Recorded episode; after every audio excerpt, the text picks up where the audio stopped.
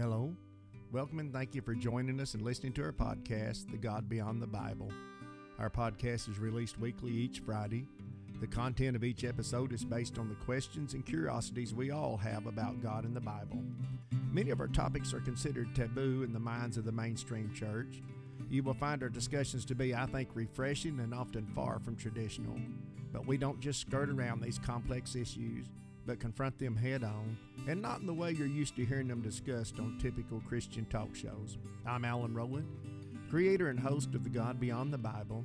As of the launch of this podcast, I've been a pastor for more than 35 years.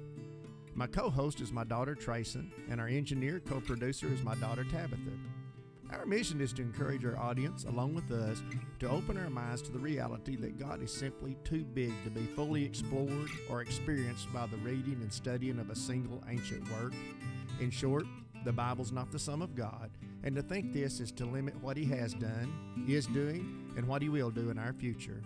So, with introductions made, thank you for listening, and let's dive into the topic of the day.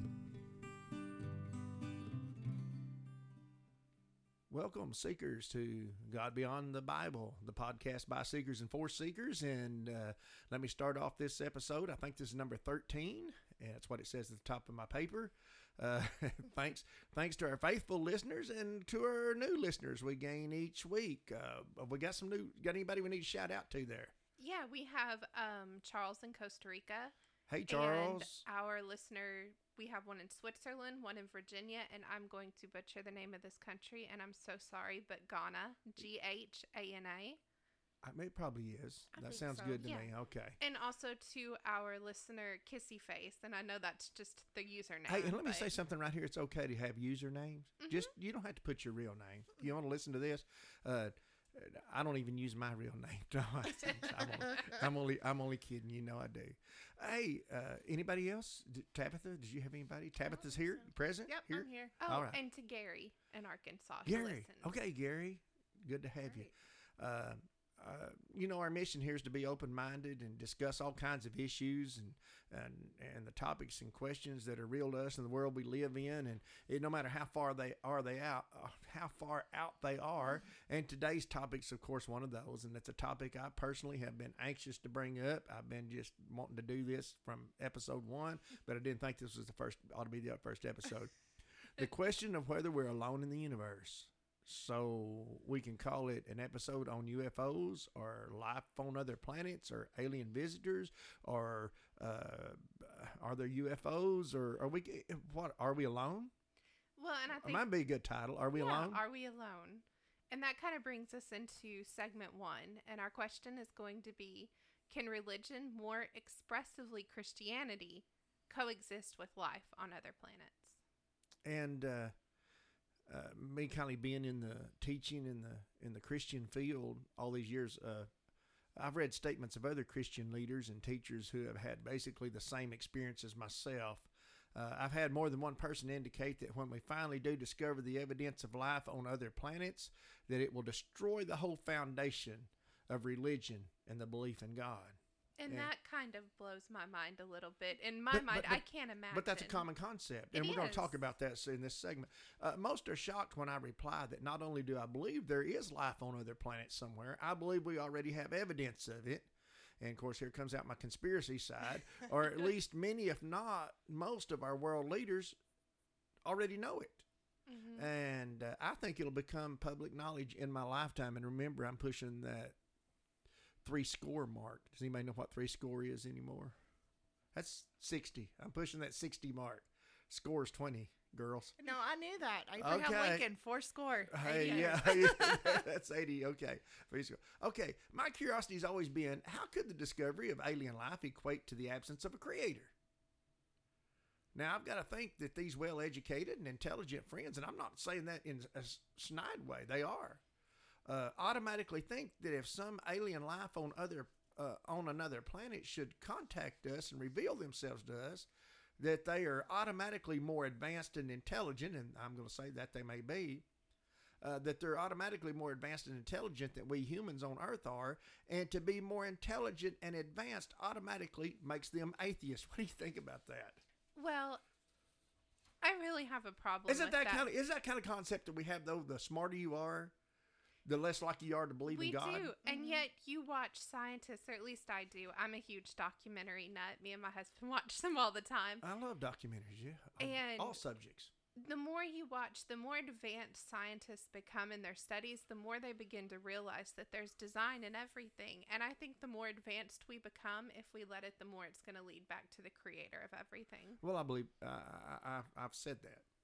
Uh, now, here's where I get a little defensive, and my defensive side will come out. Believing on God's not reserved for the illiterate, ignorant, and uneducated.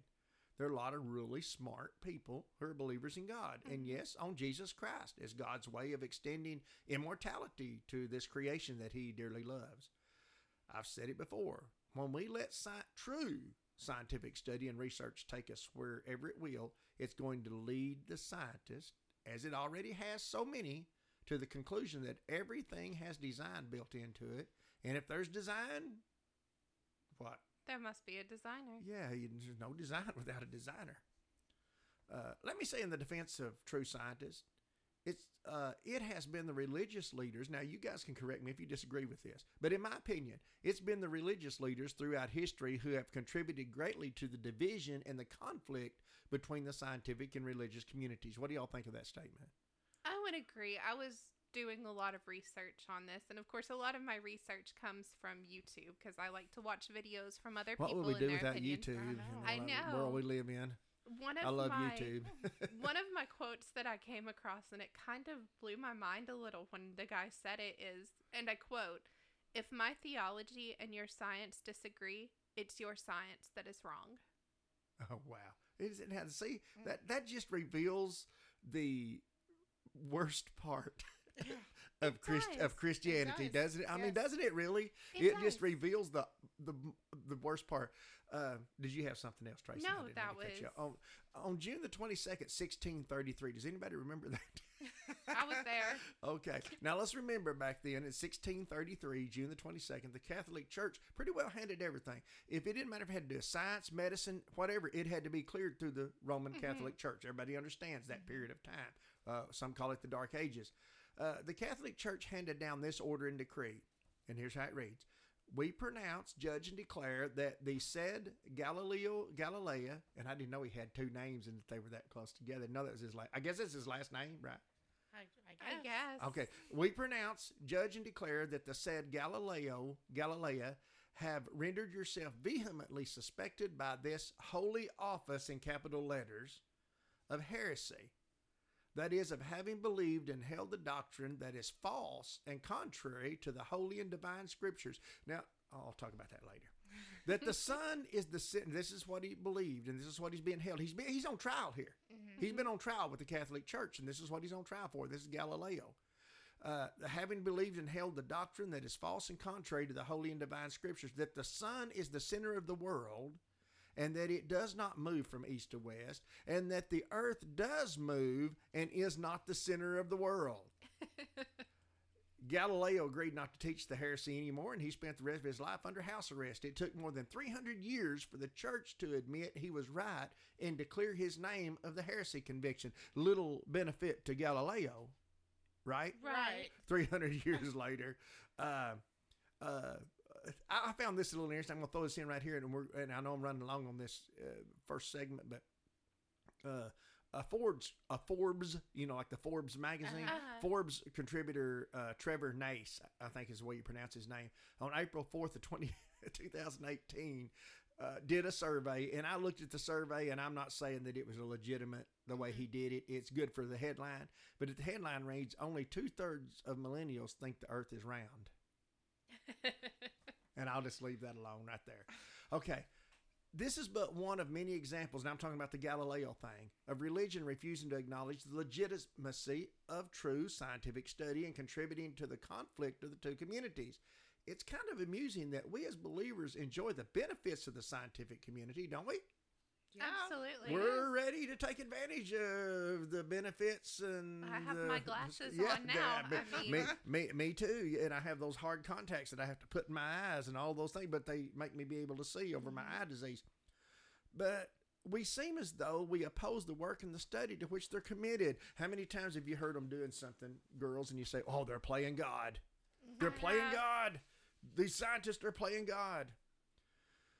Uh, when my intelligent colleagues and yes, very good friends present me with this alien life scenario, they're often left speechless when I ask them, and what if our, and this is the question I ask him, what if our intelligent alien counterparts come to us proclaiming that God is real and has created them as well as everything else in the universe? Will that make all of your scientific research of none effect? Of And- course not. and of course it won't. Certainly not. No more than than uh, their existence make a creator. You know, than their than their existence would make a creator of no effect. Listen, friends. If God who is who we say He is, we call Him Theos, the exceedingly great and good uh, force, uh, energy being in the universe. And I make it no secret, I believe He is. Then nothing He created is going to disprove His own existence, if it's true science. After all, He put all the laws of study we base our research on into existence. Mm-hmm. In other words, he made the laws of science, physics, and nature. Those we understand and those we haven't yet discovered. And about aliens, if it's if there's aliens, he made them too, even if they don't acknowledge it. I agree. And, you know, I figure God's a pretty busy guy, and I think he probably has a lot of irons in the fire. So I don't suppose he has to keep me updated on every little thing he does. And, and it's, that's kind of what this is about. Is. So that brings us to the close of segment one of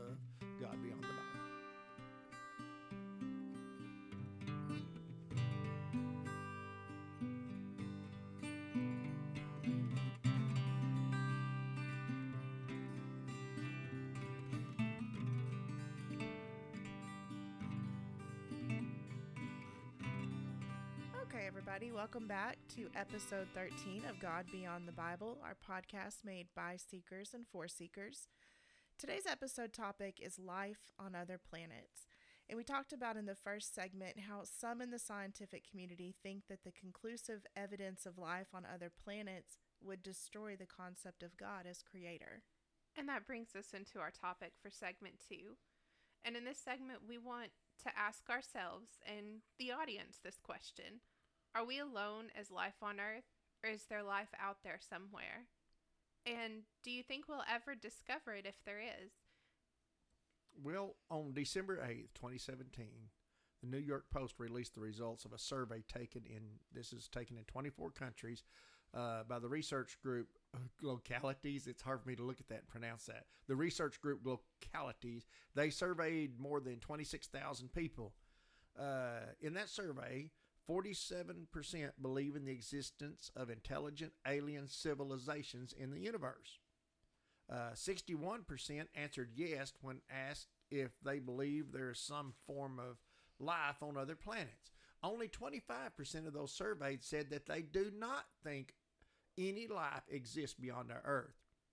Now, Russians having the highest percentage of those who believe in intelligent life on other planets with 68%, and the Netherlands ranking the most skeptical, having the lowest at 28%. I know nothing about the Netherlandio culture culture there. So uh, what would cause that? But that was I thought that was odd. There's probably some reasoning behind that. But anyway, okay.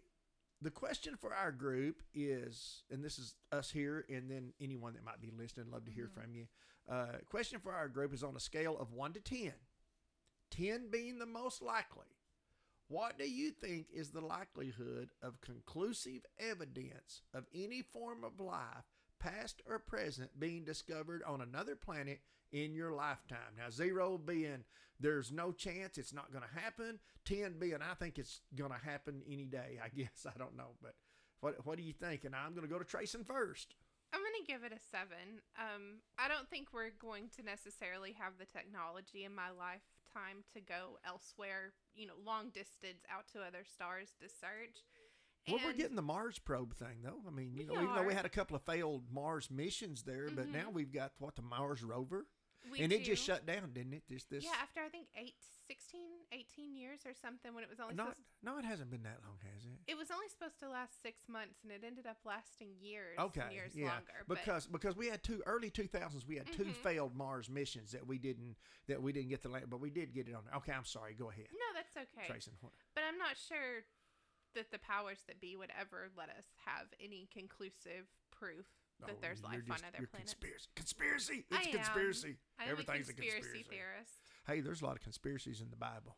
You ever read the Bible? There's a bunch of conspiracy going on there. What do you think, Tab? I don't know. I, I think I agree with Trayson. I kind of think that we may have already found that evidence, and Mhm. I, I but I'm not sure that it'll ever be made public knowledge.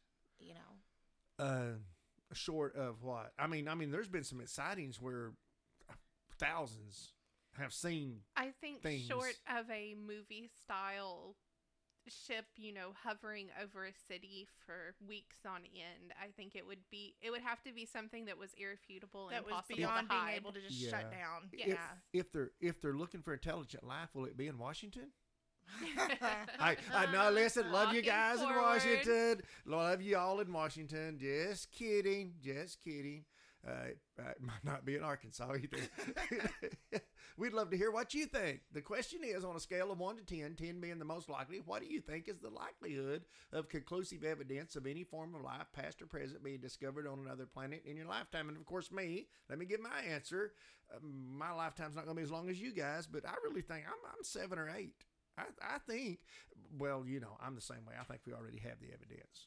But and I'm gonna go ahead and say too, when you're listening to this episode, I know you guys know we record them a few weeks ahead, but drop a comment yeah. under the Mhm. episode if you're listening on the website. On any episode I turn the comments on, you can comment and we'll get back with you. Yeah, and, and this is we're recording this in the, around the first of March, and it may not be released till April. Right. Because this is episode thirteen. Okay, but I don't want to get into that. That messes up with my mind. I don't like to think of that's like time travel. Okay, uh, Disclose TV or Disclose.tv uh, has a supposed declassified transcript transcript release detailing the CIA briefing of President Ronald Reagan on alien encounters. Now, I did not watch it. I actually read the transcript. Did anybody watch it? Anybody else? I have watched it. You have watched it? Okay. Did pretty much follow the transcript, I take it. Like many things today, one cannot prove or disprove the authenticity of this document, which is a conversation that took place uh, at Camp David, Maryland. The meeting took place on March the 6th through the 8th, 1981. The meeting included President Ronald Reagan, Chief Advisor William Casey, Secretary Weinberger, and an enigmatic person known only by the code name the Caretaker. Now, I do recall President Reagan's speech in September of 87 when he stated that the world would drop its differences and, unite should the earth be invaded by an alien force from another world. Now, that's not the direct quote, but it was something like that that he said. It can be found online. Okay, in this supposed uh, transcript, the crash of the alien craft and alien bodies recovered from Roswell, New New Mexico were confirmed. So let's talk about the Roswell event just a little. It's probably the most worldwide known. I want to go. I'd like to just go to Roswell, even though this never even happened in Roswell. Right. This was some 70 miles or something north of or west of Roswell. In short, one morning on or about Independence Day in 1947, local rancher Mike Brazel, and excuse me if I mispronounced his name, found something unusual in his sheep pasture on his farm about 70 miles from the town of Roswell, New Mexico. It has been described as a mess of metallic sticks and chunks of plastic, scraps of foil like glossy material. Unable to identify the curious articles, uh, Brazel uh, contacted the Roswell sheriff, who in turn contacted the nearby then Roswell Army Air Force Base. And shortly thereafter, soldiers fanned out across Mac Brazel's field, gathering the mysterious debris and whisked it away, whisked it away in armored trucks. Now, this much of the story has been confirmed from all sides, right? Mhm. Everybody agrees on that much of the story.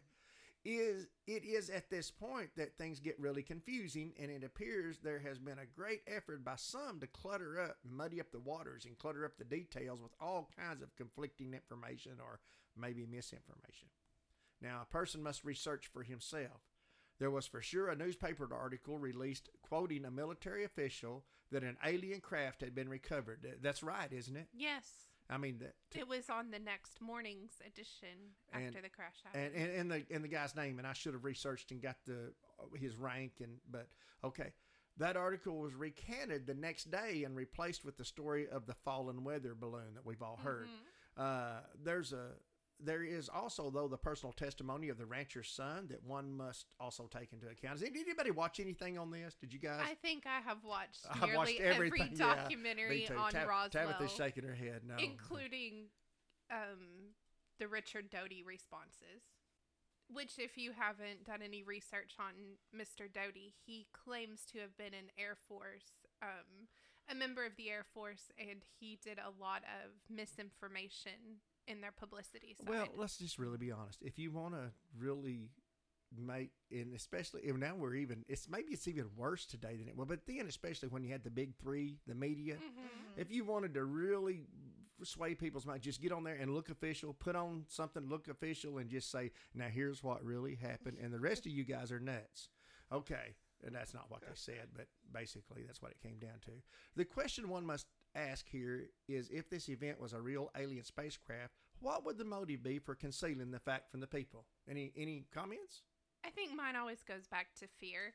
You know, from a fear that people would panic and be uncontrollable to a fear that once the knowledge was given out, um, petty plays for power and control of the masses would be obsolete. It would be impossible. We would all have something bigger to be focused on, much like Ronald Reagan said. And and I also think that maybe it's just that the advances in technology was just too important. We don't want to share that, do we? No. I mean, if that was in America, the United States, New Mexico, why share that information with everybody? because I mean, it all comes back to power. I've had some friends with fairly high security clearances in the government who have more or less indicated to me that events such as this are fairly regular occurrences and are never talked about or reported if somebody don't and even I mean uh, did you guys do any study on the Kex the Kecksburg Pennsylvania incident December did. 9th 1965 I did. I watched. I watched a documentary on that. so- pretty amazing stuff. Yeah. Uh, over you know like a thousand people saw this thing, Mhm. and it wasn't a you know it was always the, the official government story. It was a meteorite, Yeah. Mhm. right? That, that's, That's what, what it they came out. It was a meteorite, and well, and some of them they said it was nothing. We found nothing, Mhm. Yes. but the citizens watched them haul something out on the back of the truck about the size of a Volkswagen Beetle, Mhm. and uh, that's what everybody said. That was kind of and and it come in the kids that saw. You know, kids. People say, well, they're kids. You can't believe it. You know, kids don't lie. You know, these kids remembered this, and it came in in a controlled Mhm. manner about like watching. It said it didn't just whisk over like a meteor. It came in at uh, maybe two hundred feet and and. and turned. and yeah, and turned, made a was- controlled turn, and then landed. But that'd be good for you folks if you want to. If you want to look at the Kecksburg thing, it'd be something good to look at. And we're out of time now for segment two, and we'll be going to segment three.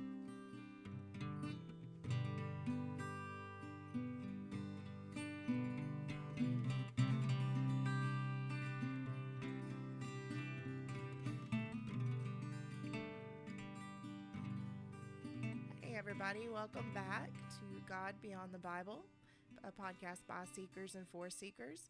We're in segment three, and today's topic is alien life. Are we alone in the universe? In segment one, we discussed what impact, if any, the conclusive evidence of life on other planets would have on religion, namely Christianity. To those who seem to think it would be the demise of believing in God, we propose the counter question What if the evidence showed this alien life believed in God? And that brought us into segment two, where we talked about the percentages of folks who believe in life on other planets, and President Reagan's speech that brought up the prospect of an alien threat to Earth, and the well known Roswell incident. And let me jump in for a second before you do that next part. Actually, you guys don't remember it. You can't remember it, of course, but Ronald Reagan was the one that came up with the Star Wars defense program. He did. He absolutely he did uh, the Star Wars. Okay, go ahead, Tracy. Well, that brings us into segment three. Our segment topic is going to be um, about aliens and, or at least alien craft, or if you will, the evidence of spaceships in the Bible.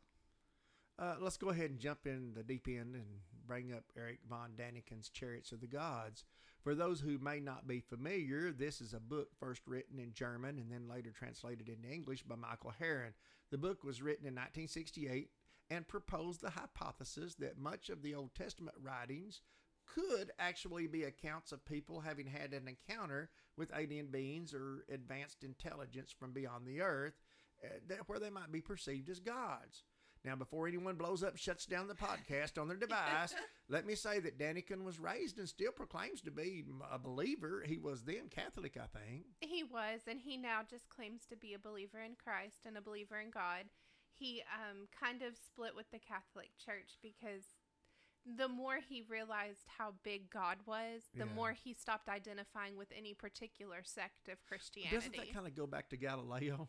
It Yeah. I mean, even doesn't Yeah. even fit in, and and we're not picking on. Remember, the Catholic Church, whatever criticism they get, they had the reins for twelve hundred years. they did. They So let's always remember that.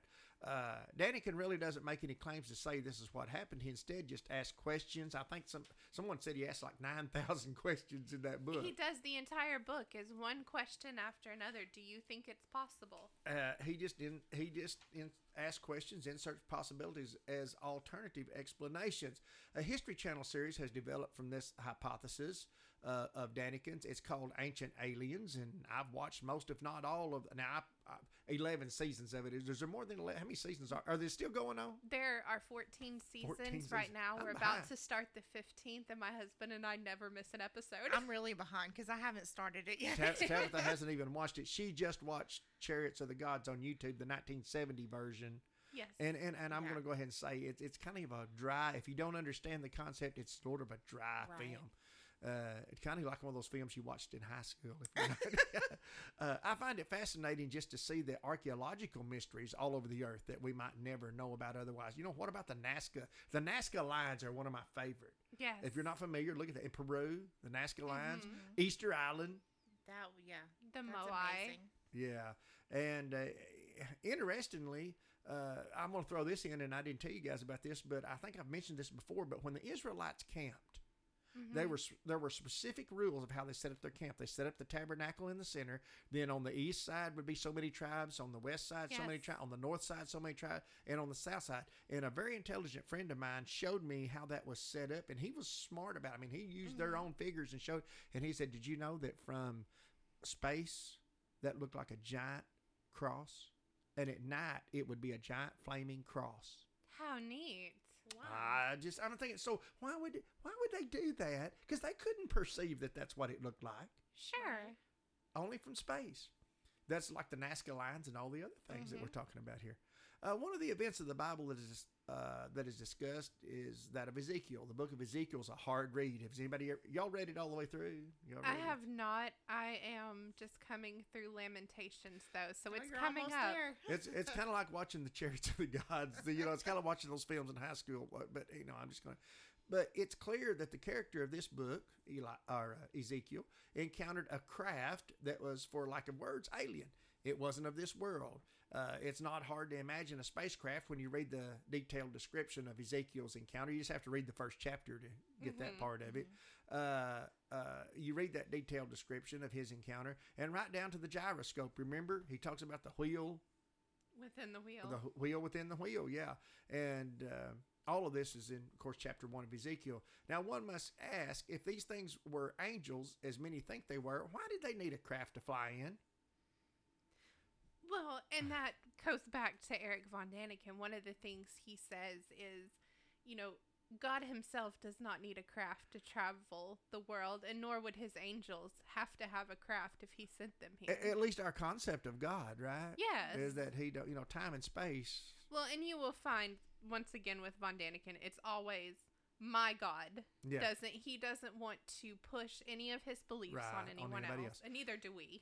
And especially, you know, this craft that with wheels that landed when they touched on Earth, and the craft that made a whooshing roar when it rose and flew away. And then there's, uh, you know, what about it's, it's almost close to Elijah's vanishing. You know, the the chariot comes down. Why did why did why did God need? He's going to take him in a whirlwind, or, or that said the chariot took him in a whirlwind.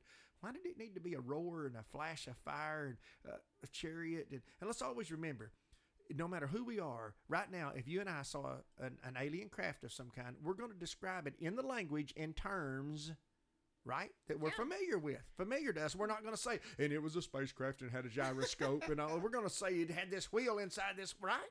Yes, it just like now when you read, you know, people who have seen UFOs, it's Well, it was like an airplane, but it hovered like a helicopter and had no noise, and it had an afterburn like a rocket. We're going to use those familiar terms. Some think this may have been the very object that led Moses and the children of Israel in the wilderness, that is described as a pillar of fire by night and a cloud of smoke by day. In, and that's in the end of Exodus chapter 40, if you want to read about that.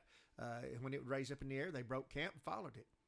Now, the question comes if this speculation were true, then does it mean that God isn't real or doesn't exist? Not at all. He'll always be God. He's supreme and master over all things. Uh, you know, he, he he's intelligent. Yeah. Uh, this might be a good time to tell you. I've had my own personal encounter, for lack of better terms, with the UFO. I've been wanting to say this. I've alluded to this several times. Let me just tell you about it. We have a couple of minutes left. Okay. Let me just tell you about it. It was here in the area, very close to where we are right now in the studio. In fact, it was in front of what used to be an old studio, and and uh, uh, uh, Trayson was a baby. It's 1990. She was a just a baby, and uh, Tabitha was seven years old about then, about seven years old. But anyway, I was outside. I don't know. I wasn't outside. A neighbor called me and said, "What is that over your house?" And I said, "Ah, there's no telling." I said, "No, really. What is that over your house?" And so uh, I go and, and I, I should have talked to the neighbors before I brought this and see if they could remember it. But I so I went outside and looked, and sure enough, there's this craft over my house. It's making absolutely no noise. It's hovering right over the. It was triangular kind of shaped, and and I'm watching it, and I'm just in awe. It's like, what is this thing? And it looked like it was as close as maybe less than 500 feet in the air. I mean, it was big, huge. It flies off. It, it just takes off. No whooshing noise, nothing. It takes off. It goes to the east. It circles all the way around to the north, I'm assuming, because it, it disappeared into the east. Comes back from the west again, right over me. I'm still standing outside, and it's right over me. And this thing just, no, no noise. Does it again. It takes off to the east, makes that same, comes back from the west, hovers right over the top of me. Now, uh, at that time, by the about the third time, I'm going to say the third time. I can't remember it that clearly. I so I run in. I'm trying to get my wife to look, and it's like she doesn't even care what's going on out there outside. It's cold out there. I don't care what's going on outside the house. But anyway, uh, the uh, uh, thing is, is then one of the times I'm going to say the third or the fourth time that this happened, I had run in and got a spotlight. And it would turn on a light, by the way, like a lamp, just a single light in the middle of it that would shine down toward the ground. I don't know why I didn't step into the beam. That's what everybody does, right? But but it would do that every time. So I thought I'm going to shine a light on it. So I, when it came this last time, I whipped. And this last time that it came, it had a. I, I, I can only describe. See, here's the terms, familiar terms. Mm-hmm. It looked like a hose coming out the back of it, great big, maybe three, four inches in diameter, maybe bigger. And it rolled and it kind of circled it like it floated in the air. If you can imagine a garden hose kind of in an S shape in the air, and on the end of it was something else, like another little craft with a light on it Huh. That was just pretty amazing. I, I I won't ever forget it, and I know what I've seen. And uh, but anyway, so I threw my spotlight on it. That time it disappeared, and at that time I didn't have any kind of video camera. I don't think I even had a camera. Right. Possibly, I don't. I didn't have a video camera handy anyway. But anyway, uh, so uh, I threw the spotlight on it. It whooshed. I say whooshed away. No noise disappeared. Now this is up here in the country. We don't have cars going by. This is not, you know, we're up here where nothing's. There's no sounds but the frogs and um, dogs barking and stuff like that. And then so I called the neighbors back. I said, "Man," they said, "Yeah, we saw it." And we even went on the back of their place and, and looked at it and tried to look for it and never saw it again. But that experience was real. And uh, so until you've had an experience like that, you know, you can just always say, "Ah, yeah, you know, this, you know." Well, was- and along with your neighbors, you also had a deputy. had a deputy that came and he brought a video camera, but it was too late by the time he got there. It's kind of like the Bigfoot thing, isn't it? Yeah. You get that real blurry vision. Yeah, I saw him. He was right down there, and he was eight foot tall, and all this stuff. And I could see that, but I- just know what. And I, you know, I have no reason to mislead anyone. It was just an experience, and and it could have been. I'm not saying it was from another planet. It could have been technology from it, but folks, it was unidentified. It was flying, and it was an object. That's all. That's all. Exactly. well, and I think there's two things that really hang us up when it comes to one, you say the word alien, and ah. people think these crazy spaceships with little green men marching around. I mean, that's honestly Me your mind. Because and and actually, they're gray. gray. I'm oh sorry. no, no, I'm Excuse s- me. Okay, I'm sorry.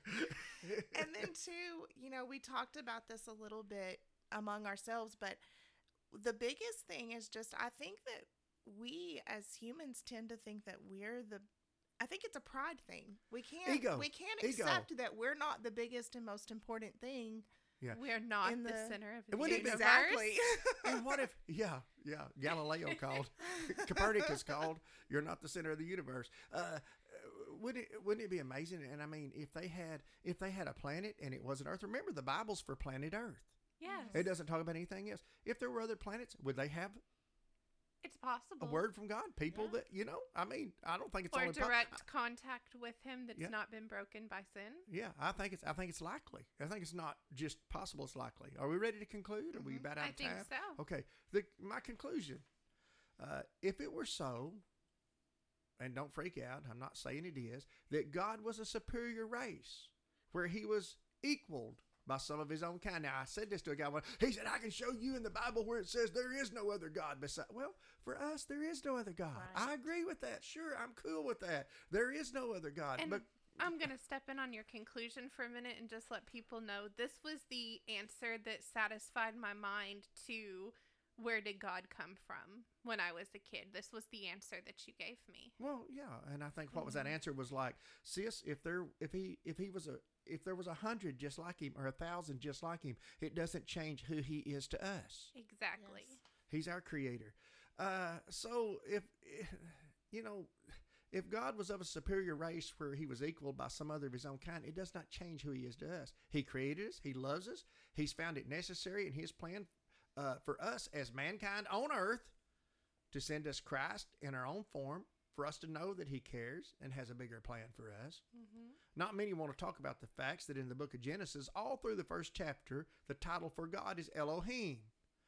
Does any and Elohim, which is actually a plural word translated gods, G O D S, not apostrophe S, G O D S, plural. And Elohim said, this is the way the Bible reads, and Elohim said, Let us make man in our image. And I know, oh, well, that was the Father, the Son, and the Yeah. Holy Spirit. Everybody's, because Mhm. we've got to explain it, but that's not really what it, it said. And the gods said, Let us make man in our image. It wasn't until the forming of Adam in Genesis chapter 2 that he took the title Jehovah Elohim.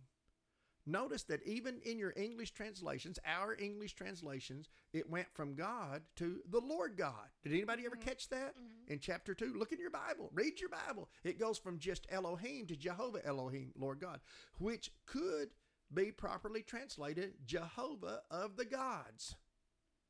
I'm just saying. Nobody wants to talk about that. Our translators were so afraid to put gods plural Mhm. Yes. All translators were so English translators were so afraid, King James and all, to put God's what it really said, plural Elohim. The bottom line is none of this speculation, were it to be true, changes anything about who he is to us as his creation. And the fact remains that through believing on his son Jesus, we have been marked and sealed as his children to become one of the immortals. Yes. Life on other planets or not. I don't think any of this diminishes the magnificence or majesty or awesomeness of God in the least, no more than it did for Ezekiel to write what he experienced. On the contrary, it makes God bigger, more mysteriously powerful, and real than ever before. It'd be interesting to know just how many of you who are listening uh, don't really find it sacrilegious to think we may not be alone. God may have done more than just put a man on earth in the last 10,000 millennia. so, fellow seekers, until next time on God Beyond the Bible, God's grace, peace, and love on you. Never stop seeking. And remember, Psalms 9:10 says, Those who know your name will put their trust in you, for you, Lord, have not forsaken those who seek you.